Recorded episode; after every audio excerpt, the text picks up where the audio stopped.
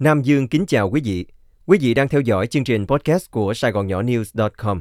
Sau đây, mời quý vị nghe bài Câu chuyện đi đến cửa Phật của một trung tá Việt Nam Cộng Hòa của tác giả Khánh Phương. Với bài viết này, chúng tôi muốn kể lại phần nào với bạn đọc về con đường nhập thế và hoàng đạo của hai cha con thầy Thích Minh Đạt mà mỗi người với những chứng nghiệm riêng biệt và cá nhân của một con người trong thời cuộc và lịch sử, với nhân duyên riêng để gánh vác Phật sự, đã làm thành những triết lý đẹp, không giới hạn cho đời sống và chứng ngộ giữa muôn vàng vô minh, tức những điều chưa biết trong tồn tại và vũ trụ. Chú Tiểu trụ trì Trong lịch sử Phật giáo Việt Nam ở hải ngoại, có lẽ chưa từng có tiền lệ hay diễn cảnh một thầy sa di, tức mới chỉ được thọ giới làm chú tiểu, chưa được chính thức gia nhập tăng đoàn, tức thọ giới tỳ kheo, lại có đủ uy tín, năng lực và công đức để trụ trì một ngôi chùa, quán xuyến đời sống tâm linh cho Phật tử quanh dùng.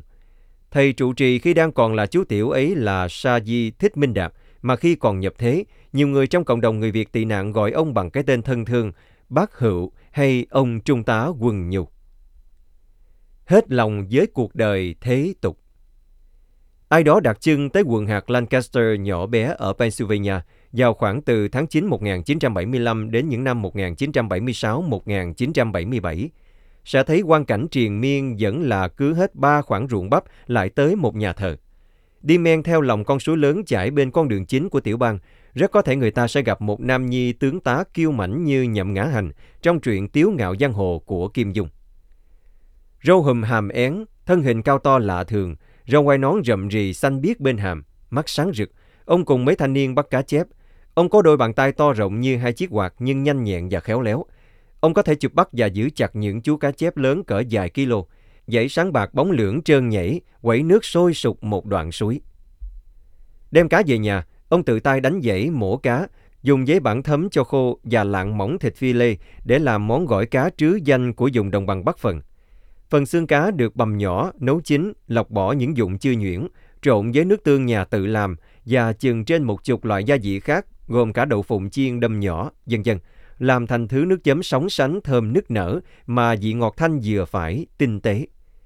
Hình dung các công đoạn bác hữu làm gỏi cá, tôi chợt nhận ra một điều. Đời sống hay bất cứ công việc, sứ mệnh gì mà con người phải làm cũng giống như món gỏi cá ấy. Phải trải qua và chứng nghiệm đủ diễn trình của nó, hiểu biết và thực hiện công việc trong từng chi tiết nhỏ, thấm tháp cảm giác và sự kiện bằng từng giác quan cũng như tổng hòa của cả sáu giác quan, để cho cảm giác và chứng nghiệm lan tỏa tới những vùng bí ẩn của tàn thức, tức tâm thức cộng đồng, quy chuẩn của hành động vẫn ngầm điều chỉnh mà chúng ta không biết, để rồi cuối cùng mới đi đến chứng ngộ về công việc, sứ mệnh chúng ta vừa làm, đời sống chúng ta đang sống. Tôi có lý do để không tin rằng một người giàu trách nhiệm như bác Hữu có thể sống một cuộc đời cẩu thả và chiếu lệ, theo những khuôn thước đạo đức có sẵn, cho dù chỉ là để dành nhiều thời giờ và tâm trí hơn cho những công việc của cộng đồng hay phước thiện. Bác đã sống tận tâm với thực tại cũng như với mọi người, như khi làm món gỏi cá trứ dành kìa. Nhậm nhĩ hành, đối lập với nhậm ngã hành. Quân nhân Nhâm Ngọc Hữu sinh năm 1930 tại làng Thượng Tầm, Phủ Thái Ninh, tỉnh Thái Bình, Bắc Việt. Sau khi tốt nghiệp khóa 3 trường sĩ quan trừ bị, ông tình nguyện phục vụ trong binh chủng nhảy dù, tiểu đoàn 5 đồn trú tại Bạch Mai, Hà Nội và từng tham gia phòng thủ Điện Biên Phủ những năm 1953-1954. Sau Hiệp định Geneva, ông đưa gia đình vào Nam. Năm 1955, ông được điều động về phân đội quân nhu số 1 tại Huế với cấp bậc chuẩn quý. Tiếp theo là các cương vị như chỉ huy phân đội quân nhu số 2, sư đoàn 2, đồn trú tại Sơn Trà, Đà Nẵng, phục vụ tại tiểu đoàn quân trang, kho trung ương 11 Sài Gòn, dân dân. Sau hơn 15 năm tại ngũ và 13 năm làm việc trong ngành quân nhu, ông được thăng thiếu tá năm 1968 và dinh thăng trung tá năm 1972, giữ chức trưởng phòng 4 Bộ Chỉ huy 3 tiếp nhận thuộc Bộ Tổng tham mưu, đồn trú tại căn cứ Long Bình cho đến những ngày cuối cùng của Việt Nam Cộng Hòa. Ngày 30 tháng 4 1975, ông cổng cha già bại liệt, dắt vợ con xuống một con tàu di tản, nhờ người bạn trông nom dùm rồi trở lại bờ tìm gia đình, thân nhân của bạn bè và những người đồng ngũ khác, giúp đưa họ xuống tàu. Con tàu chở vợ con ông nhổ neo ra khơi, vẫn không thấy bóng dáng người chủ gia đình. Sau khi đưa được thân nhân của bạn bè đồng ngũ xuống tàu an toàn, Trung tá Nhâm Ngọc Hữu cũng theo một con tàu ra đi và cuối cùng đoàn tụ với gia đình gồm cha già, vợ và bảy người con cả trai lẫn gái trên đảo Guam. Gia đình ông được đưa tới trại tị nạn Indian Town Gap và sau đó họ chọn quần hạt Lancaster, Pennsylvania, Hoa Kỳ làm nơi sống cuộc đời tạm dung. Theo hồi ức của chị Nhâm Thị Hương Thuật, con gái đầu lòng của bác Hữu ra đời bên bờ sông Hương khi bác đang làm việc tại phân đội quân nhu số 1. Căn nhà nhỏ cả gia đình 10 người tầng tiện chung sức mua được nằm ở số 829 West Walnut trong những ngày đầu trên đất Mỹ, đã dành lầu 3, tầng áp mái làm nơi thờ Đức Phật để bà con người Việt tị nạn quanh dùng tới thắp nhang, nương tựa tâm linh. Có lẽ bác Hữu là một trong những người Việt đầu tiên mở ra truyền thống đẹp, cúng dường chính ngôi nhà mình đang ở làm mái tam quan, thờ phượng và hoàng dương Phật Pháp cho cộng đồng. Cùng với số người Việt ra khỏi trại tị nạn đi làm việc và lập nghiệp ở quận hạt, các Phật tử ngày một đông. Căn các nhỏ trên lầu ba nhà bác Hữu không còn đủ chỗ cho bà con đảnh lễ và nghe kinh mỗi ngày cuối tuần. Vào những dịp lễ lớn như Phật đản, Du Lan, rằm tháng Giêng, bác Hữu phải mượn một ngôi chùa Phật nằm trên núi cao dùng Reading cách khoảng 30 dặm và thỉnh thầy Thích Giác Đức từ Washington DC về chủ lễ. Bác là người đầu tiên đứng ra thành lập Hội Phật giáo dùng Lancaster với các vị trưởng thượng thuần thành như ông bà Sa, ông Kiên, ông Lai, tụ họp bà con Phật tử chung sức mua được một ngôi nhà, mở chùa Pháp Hoa, mời nhà sư về trụ trì cho cộng đồng tại đường Northwater. Chùa Pháp Hoa sau này được dời sang nơi vốn là một nhà thờ khang trang, được cải tạo nội thất, trở thành một trong những trung tâm sinh hoạt tâm linh Phật giáo của người Việt lớn nhất tại Hoa Kỳ. Nhưng không mấy ai biết đến một trong những người đặt nền móng đầu tiên là bác Hữu. Anh Tiên, một trong những thanh niên từng theo bác Hữu đi bắt cá chép ngoài suối, nhớ đến bác với lòng mến mộ và kính trọng.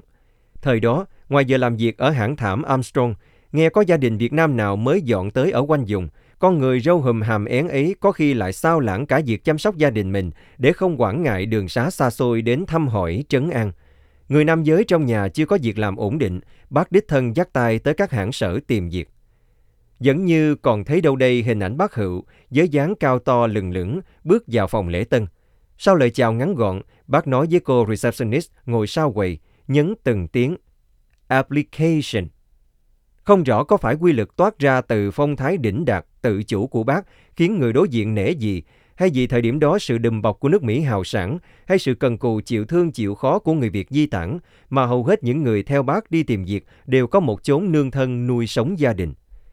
Bác còn thành lập hội ái hữu Việt Kiều để dễ dàng và chủ động hơn trong việc bao bọc đồng bào. Anh Tiên phụ giúp bác mở lớp dạy tiếng Việt cho trẻ em vào cuối tuần tại chùa. Những thanh niên yêu mến hội ái hữu Việt Kiều thực chất là yêu mến bác Hữu như Tiên, Trung Lâm, Trung Châu, Cửu Lâm còn tụ họp, cho dù không có nổi một máy in journal, cũng ráng ra được tạp chí Xuân Mậu Ngọ 1978 của hội, ấn bản thủ công trên giấy stencil với đủ cả tranh minh họa và những bài viết tỉnh thức quê hương.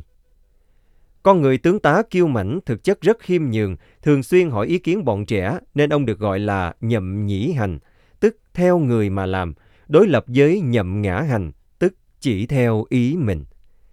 Theo bác Nguyễn Bá Triệu, pháp danh Tuệ Đạt, một sĩ quan từng có thời gian làm việc gần gũi với bác Nhâm Ngọc Hữu và sau này là Phật tử tại chùa Từ Ân, Ottawa, Canada. Từ khi còn nhỏ tuổi sống tại làng quê, ông Trung tá đã sẵn có thiên bẩm tình thương và lòng trắc ẩn sâu sắc với tha nhân. Bác Triệu kể, anh thanh niên mới ngoài 20 tuổi hớt hải chạy loạn về đến nhà, trên mình chỉ còn cái quần đùi. Bà mẹ hỏi, quần áo đâu mà cởi trần trùng trục vậy? Con cởi ra mặc cho thằng Tê. Sao nói nó bị Tây bắt đánh chết rồi? Dạ, nó bị Tây bắt, lột trần truồng ra rồi bắn chết ở đình. Chạy về thấy nó thảm thương nên con cởi quần áo của con ra mặc cho nó rồi đào quyệt chôn nó rồi. Cũng theo bác Triệu, khi còn làm việc tại Cục Quân Nhu, ông Trung tá là người nổi tiếng trợ giúp lính dưới quyền cả chục can xăng bán lấy tiền nuôi vợ đẻ, nhưng cương quyết không giúp sĩ quan mua hoặc xin xăng tiêu phí cho chuyện bồ bịch. Những câu chuyện nhỏ nhưng thấm thía cho thấy một điều, không có nguyên tắc đạo đức bất di bất dịch nào có thể trở thành chuẩn mực, chi phối hoàn toàn suy nghĩ và hành động của con người, nhất là ở những thời điểm bất thường và khốc liệt như chiến tranh hay thiên tai.